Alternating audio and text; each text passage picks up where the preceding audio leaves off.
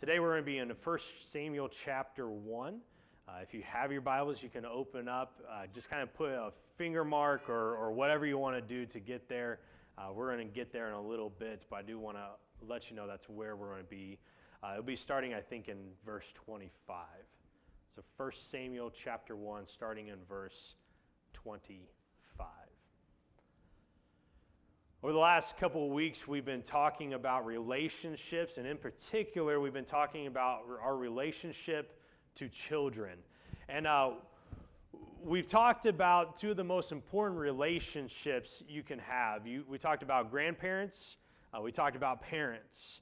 Uh, and so, those are, those are some of the most vital relationships in the lives of children. And so, if we uh, understand that, if we know that, and we know that those are the most influential, sometimes we can be left with the question okay, what is my role with children? And so we want to talk about that. We want to kind of wrap up this idea of how we relate to children uh, by talking about the rest of us, those who aren't parents, those who are not grandparents. And this issue is significant. It's significant because of future. I mean, the children are the future of our world, of our country, of our church. And so, if we as a church are not influencing the next generation for Jesus, we're going to get old and we're going to die off, and then we're not going to have a church anymore. And so, it's important that we focus on this next generation and we think about what uh, impact we can have in their lives. Sometimes parents aren't the best parents in the world. And we know that, and we know people that are like that. Sometimes uh, the grandparents aren't always having everything together, and they themselves cannot raise children. And so, what do we do in those situations? What do we as a church do when the parents aren't really good parents and the grandparents aren't raising their kids in the Lord? In 2015, there was an estimated 670,000 kids in the foster care system. Over half a million children who were not with their parents and not with their grandparents, and not because they did anything wrong, but totally because of whatever was happening in their lives of their parents. And that's a lot. I mean, that's more than what we often think about the average age of those kids is about nine years old, and they said that on average they will stay in the foster care system for two years. Oftentimes, when we talk about the problems that our society has with children, we usually think of two different things. We usually talk about human trafficking, and that is terrible. That's something that, that we need to work on as a society uh, to prevent and to stop. Uh, the other thing that we typically think about is abortion. And we think about uh, all the kids that are killed before they are even given a chance at life. In fact, uh, they say that there's more kids that are aborted each year than are in the foster care system. But for some reason, we don't usually talk about adoption, we don't usually talk about foster systems. And I wonder if some of it's because it's so close to us. You know, it is in Mexico, it is here in Missouri uh, talking to the resource officer for the high schools, and he will tell you that there are 40 kids in our high school and middle school system that do not have a home. They're homeless. And they bounce from house to house, couch to couch, just finding a place to sleep overnight. And so, this is a real problem. This is something that is happening in our neighborhoods. And I think it's important that we talk about it and that we recognize it. And one of the reasons why I think it's important is because God thinks it's important. Uh, in Psalm chapter 68, uh, we read these words Sing to God, sing praise of his name, extol him who rides on the clouds, rejoice before him. His name is the Lord. And then notice what it says He is a father to the fatherless a defender of widows is God and his holy dwelling. God sets the lonely in families, and he leads out the prisoners with singing. See, our God is presented in the Old Testament time after time as a father to the fatherless, to those who do not have parents, to those who are mistreated by their parents. God is that for them. And he said, and we're told here in Psalm 68, one of the reasons why we are to praise God is because he sets the lonelies in families. God cares for children. And God cares for what happens in their lives, both physically and, and spiritually. And we have the power to influence children, even if they're not our own. And it's a power that we must take seriously.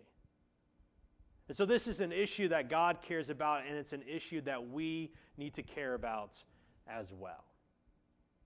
Uh, to talk about this issue, I want to bring up a friend. Her name is Lexi. You probably know her.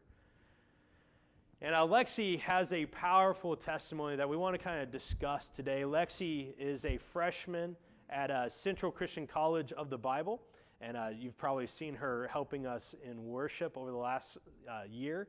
And so we just want to talk to her about her story and, and what it has to say uh, about this issue. So, Lexi, uh, thanks for coming. To begin from the beginning, you know, what was your life like with your family? say life was barely life at all. It was like a point of darkness. Um, the first six years of my life begins in a trailer home in Minnesota. I have a younger brother, and shortly after he was born, my biological mom left us, and that left my biological dad with two young kids to take care of by himself. He was alcoholic and most likely bipolar too, and that's a terrible combination. It's great for abuse though. And um, he wanted to show dominance over us, and so he would just do things without explanation. He would not feed us, he would lock us in rooms for hours, um, he would make us hold matches that were lit and we couldn't let go, force soap in our mouth, just random stuff. And that kind of left an impression on, on me that I, okay, love is not something you have, you have to earn it. And also, it left an impression of there's always something wrong with you, you can never be enough. Okay.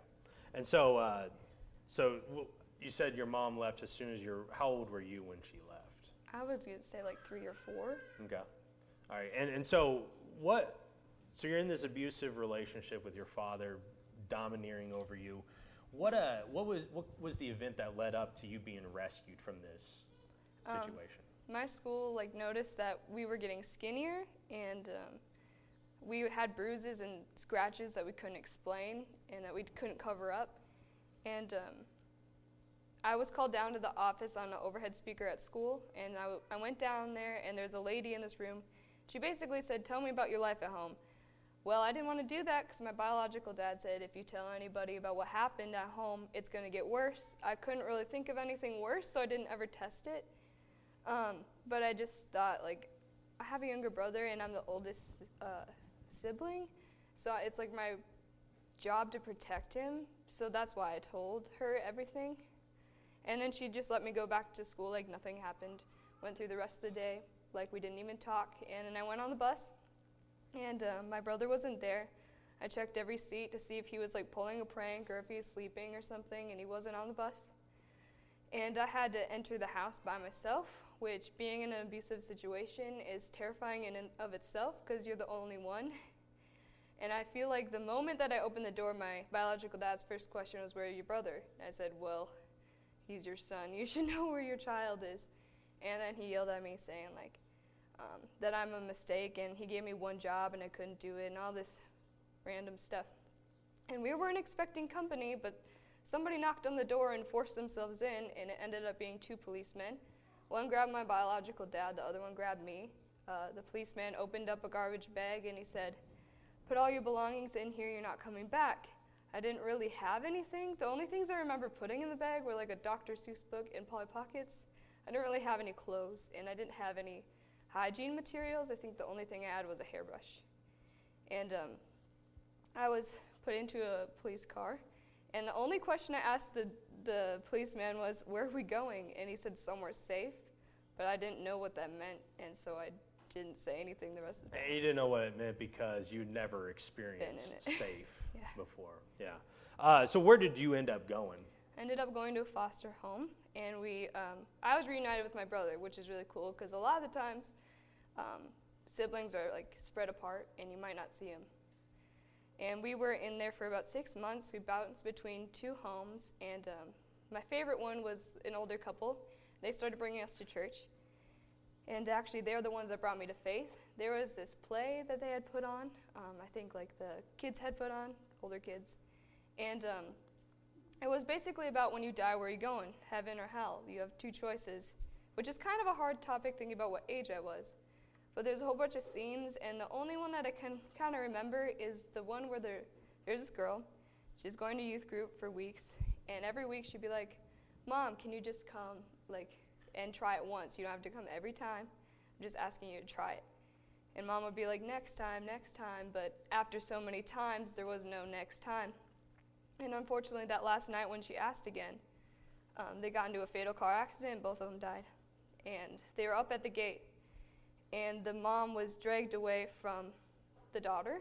There was this like cloaked figure in black, and there was so much screaming, and there was a lot of crying. It was scary. But then there, there was a man that came, and he was in white and he hugged the little girl and said, My child, you have come home.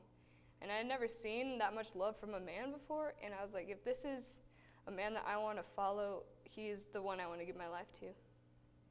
And um, shortly after that, I actually met my adopted parents.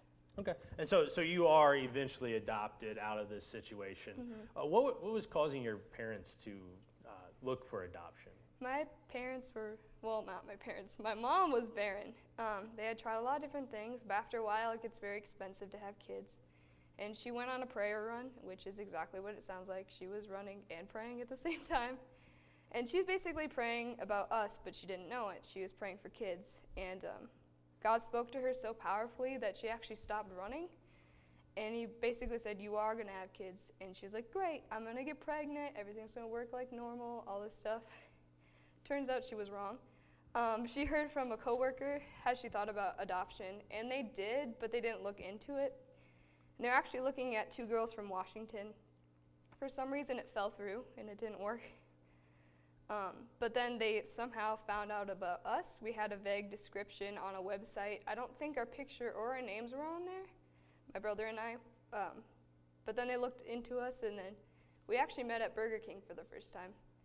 And uh, my biological dad had custody over us, so we had to like bounce back between their house and then the foster care system. And then your your biological dad's as well. Yeah, no, no just okay. the foster right. care system, and we'd have to see him like once a month, and um, then officially adopted on July 10th of 2007. So awesome. after a year of being kind of bounced back. All right, so so now you're adopted, and and how was your life like with your adopted family compared to your biological? so much better. No abuse, obviously. Um, I was shown a lot of love, even though I hadn't been shown it before, and I was given that childhood that I wouldn't have had regard like before. Also, they were they loved God too, so I got to know God, and I actually was baptized after. There's like communication cards in front of our church, and every week I'd put, "I want to be baptized," and after like a year of saying that, they're like, "Fine, if you want to be baptized that bad, we'll baptize you," and it was a great moment. But just because that I was in like a new situation doesn't mean my past didn't follow me. And um, if you think about it, me being about seven or eight years old, that was my first Christmas. That was my first time dressing up for Halloween and getting candy or playing outside and not worrying about being beat up about it later. So I was actually able to be a kid. And um, things that don't sound like a big deal were a big deal for me. So a weird example that I always give is I was afraid to go in the bathroom because when I would go in there, the door would be shut behind me and I didn't know when I'd go back out. And so when I was with my adopted parents, I'd keep the bathroom door open because that way I don't have to worry about anything. And this is because your dad would lock you in. He would lock me in for hours. Without the light on, right? Yep. I was too short. I couldn't reach the light. So it was dark in there. It smelled weird. It was creepy. Um, and at my adoptive house, my mom was like, okay, I'm going to shut the door and once you calm down, I'll open it and you'll know that you're fine. Well, the moment she shut her door, or that door, I started screaming and crying, and I wasn't in my adoptive home anymore. I felt like I was back with my biological dad. Um, but then once I had calmed myself down, she opened the door and she gave me a big hug and said, like, I'm so proud of you. You like worked through that, and you know that we're here. And so that just something that you wouldn't think of was a big deal for me. And there's a lot of other examples, but I'm not going to go into details. And um, and I had a great childhood. Things were up, like great up until about junior year of high school. They say that a traumatic past hits you in about 10 years, and it hit me. And the lies that I've been fighting off for so long kind of caught up. And mainly, the ones that were going through my head was okay, your parents don't leave you unless if there's a reason. So what's wrong with you? Why did your biological mom leave? Like it's probably your fault. And then my other question was, okay, so you're taken out of your situation. It was never resolved. Why were you being abused? What did you do wrong? What did you not figure out? Something's wrong with you. And so you thought all the problem was on you M- on me. of Yeah.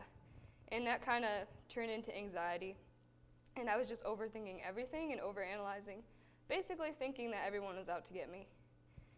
And um, I never lost my faith, but it definitely wasn't as strong as it could have been. And I was writing in a prayer journal, and I said, um, God, I have no idea what's happening. I know you put me in a great situation, but right now it's really hard. And I don't know what's going on, but like your will be done. And I said, Amen. And I feel like the moment that I was done with that prayer, like the room kind of felt like it twisted, and my heart was racing really fast, and I couldn't breathe, and I wanted to cry, but I didn't feel like I had any tears left. And the only thought that was coming through my head was, There's no hope. There's no hope. And it felt like it just kept repeating. That's the only thing I could think of. And after that was over, I didn't know it then, but it was a panic attack. Um, I basically thought, so if you're in so much pain, like you shouldn't have pain. That shouldn't be a thing that you should have anymore. So how do you end it? And so I thought about all the ways I could kill myself. And I thought about pills. I knew exactly where they were. I knew what I could take.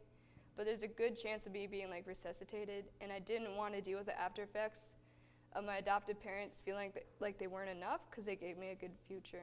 And so I thought about guns, but they're locked up in a safe. And then I thought about cutting, but I didn't want attention, I wanted help. So for some reason, I resorted to not eating. I wasn't really eating in the first place, so now I just really wasn't eating at all. And um, I didn't know it at the time, but a couple weeks after that, my friends told my teacher, which told my parents about how much I was struggling. I was that good at hiding it. And um, I remember that night I was working at Subway, like I always do. It was in Minnesota, though.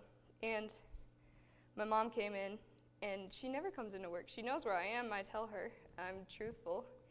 And she came in, and she was so pale. And she was searching the room, and when she saw me, she almost looked relieved. And she did get a sub, but I don't think that's the reason why she was there. I think she was checking to see if I was where I said I'd be. And that night, uh, I got home, and my parents called me to their room.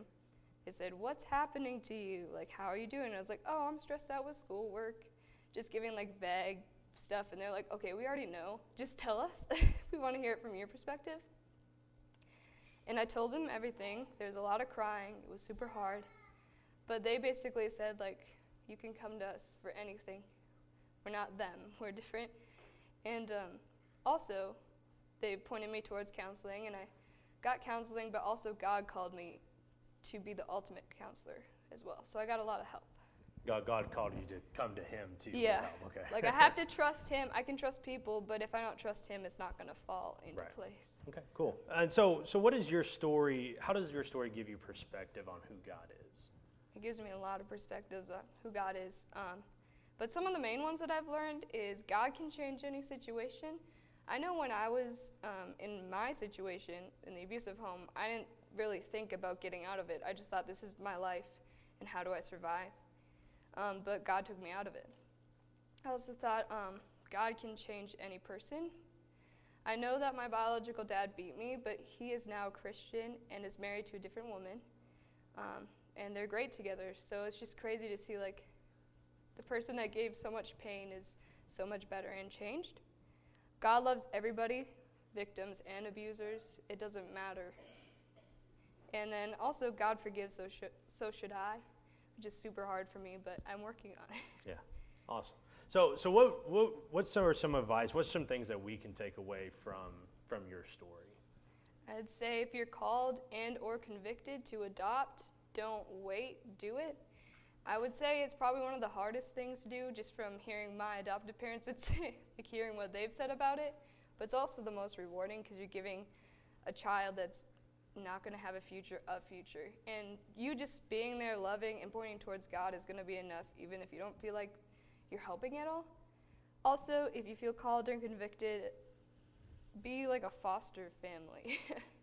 because there's a lot of kids that, um, because there's not enough foster homes, are actually like either stuck in their situation or they're moved to like a different state or something, and because there's not enough around.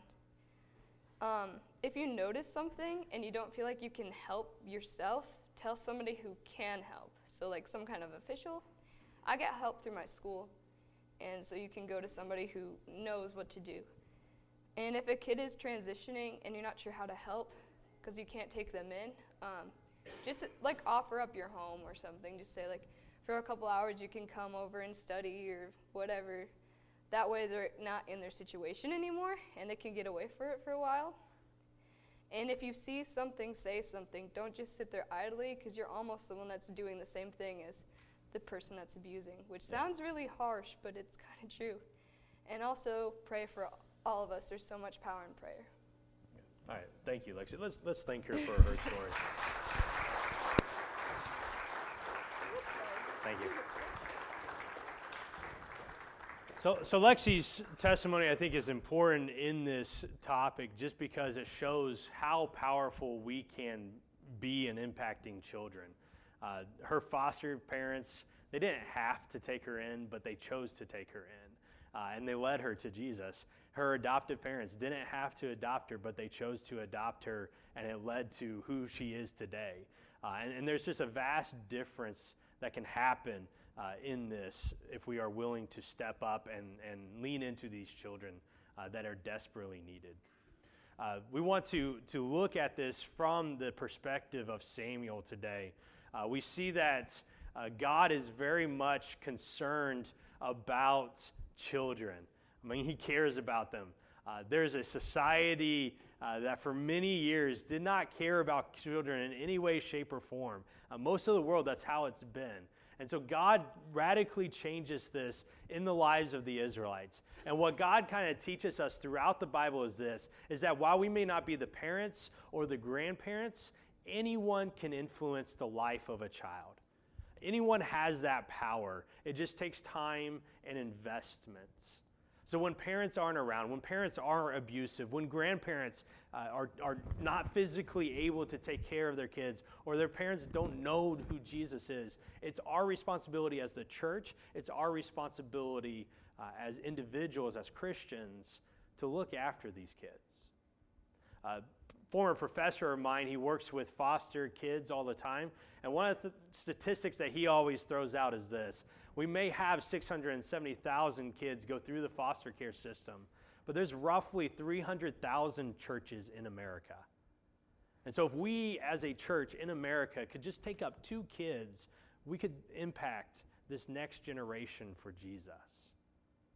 Uh, in the Old Testament, there was a form of worship uh, called the worship to Moloch. Moloch was an idol uh, that the people of Canaan worshiped. And when it came time to sacrifice to Moloch, uh, they would not sacrifice animals and they would not sacrifice the first fruits of their crops. What they would sacrifice is children. And they would take this idol that had a hole cut out of its belly and hands that were hanging right here, and they would superheat this idol until it got super hot, and they would throw the baby between the hole into the hands of the idol. And most of these babies did not survive. And God speaks to the Israelites in Leviticus chapter 20, and he says these words to them about this particular form of worship he says to Moses, Say to the Israelites, any Israelites or any foreign residing, residing in Israel who sacrifices any of his children to Molech is to be put to the death. The members of the community are to stone him. I myself will set my face against him, and I will cut him off from his people. For by sacrificing his children to Molech, he has defiled my sanctuary and profaned my holy name. So essentially, God takes an interest in this issue. Uh, and we have to understand that children were being sacrificed. That's crazy to us. But God cared about children. And so God says, You are not to sacrifice to Molech. And if you see someone doing that, do something about it. And then he continues by saying this But if the members of the community close their eyes when the man sacrifices one of his children to Molech, and if they fail to put him to the death, then I will be against them. And so, what God says is, you have a responsibility when you see somebody doing this terrible thing. Your responsibility is not to close your eyes and pretend that it's not happening. Your responsibility is to stop it. And yes, we don't sacrifice to Moloch any longer.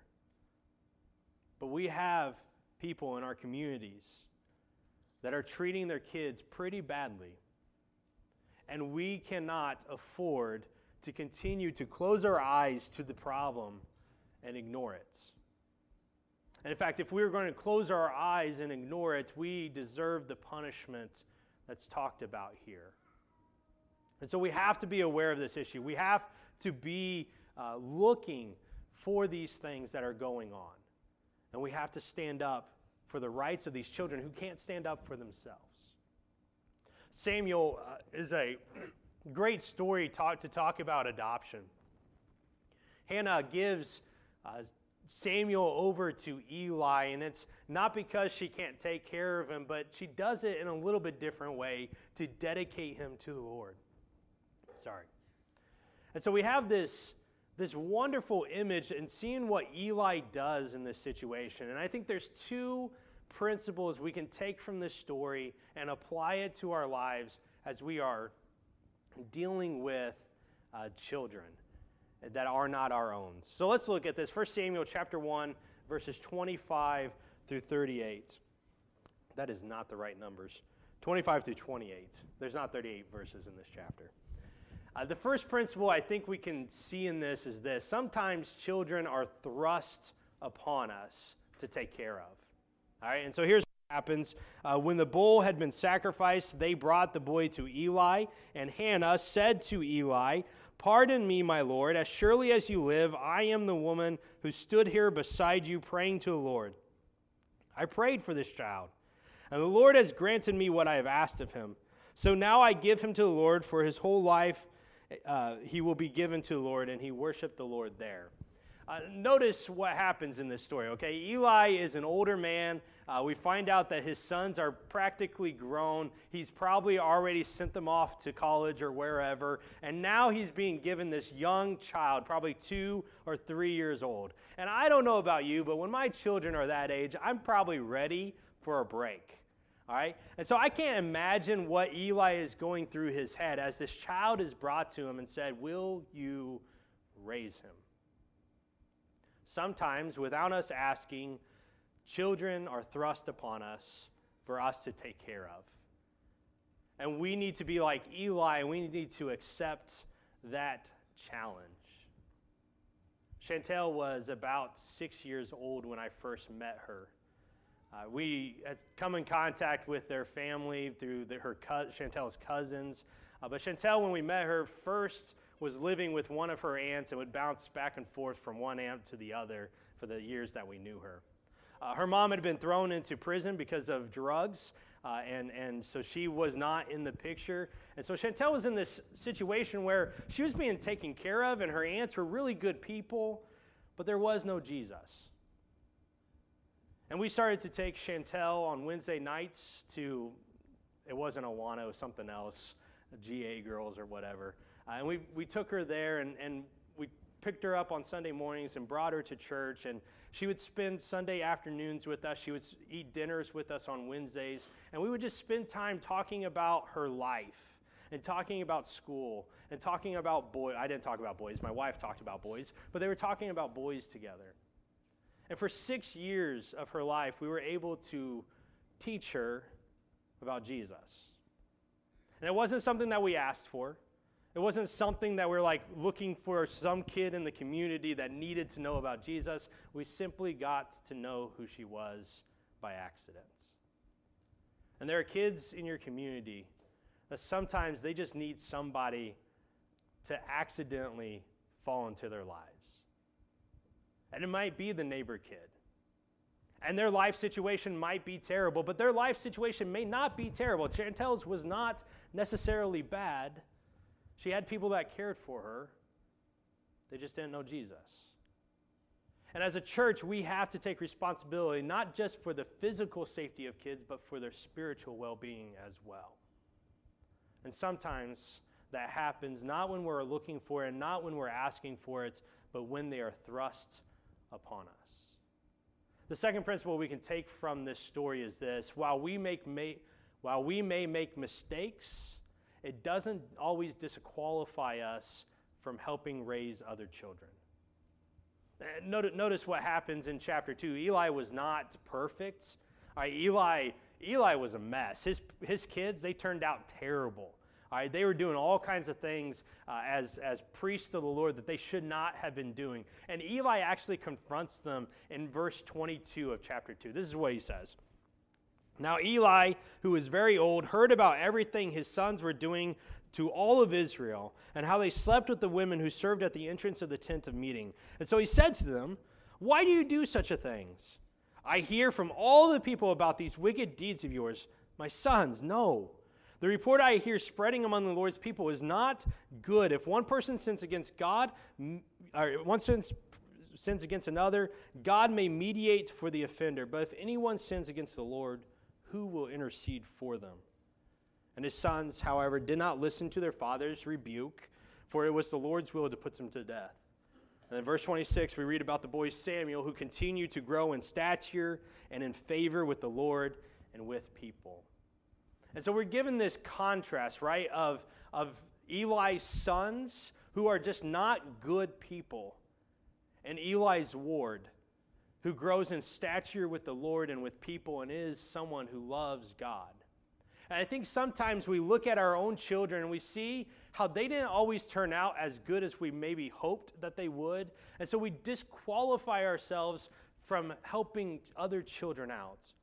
You know, we think that because we failed in the past that we will fail in the future. But the reality is is that God is calling all of us to raise these kids. God's calling us to find these kids that are in desperate need of somebody to help them and protect them. And we cannot afford to continue to close our eyes to it. They are the future. And the future is at stake if we're not willing to grab these kids and love them and share with them about Jesus.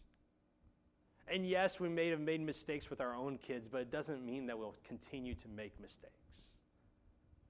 And so, my challenge to you this, this week, and listening to Lexi's story and seeing how impactful it can be if we as a church stand up and say, enough is enough. If we can look into the lives of these kids who need help. My challenge is that we take that responsibility for ourselves, that we recognize that there are kids out there that need help, and sometimes we may not be asking for it, but they fall into our lives. And we have a responsibility not to shove them off, but to show them who Jesus is. And so show them Jesus. Be like Eli. Choose to raise them as best as you can. And maybe you don't take them into your homes, and that's okay, but maybe you support the foster families that are in our church now. You be grandparents. These kids need to know who Jesus is. And if we want a church that is 50 years later still strong, then it means that we start with our kids. Let me pray for you. Dear God, we're grateful that you are a father to the fatherless, that you seek out the lonely and you provide families for them. I thank you for this church family that we have, this deeper bond that only comes through knowing you. I pray in our lives, Lord, that we will not ignore this issue, that we will not continue to live life like we've always lived it, but rather that we will seek to find ways to bring rescue to those who are in need. Father, help us to love on these children. Help us to show the kindness and the mercy that you have given each and one of us. Help us, Father, to seek out. Help us to show them that you are the good, good Father. It's your name we pray. Amen.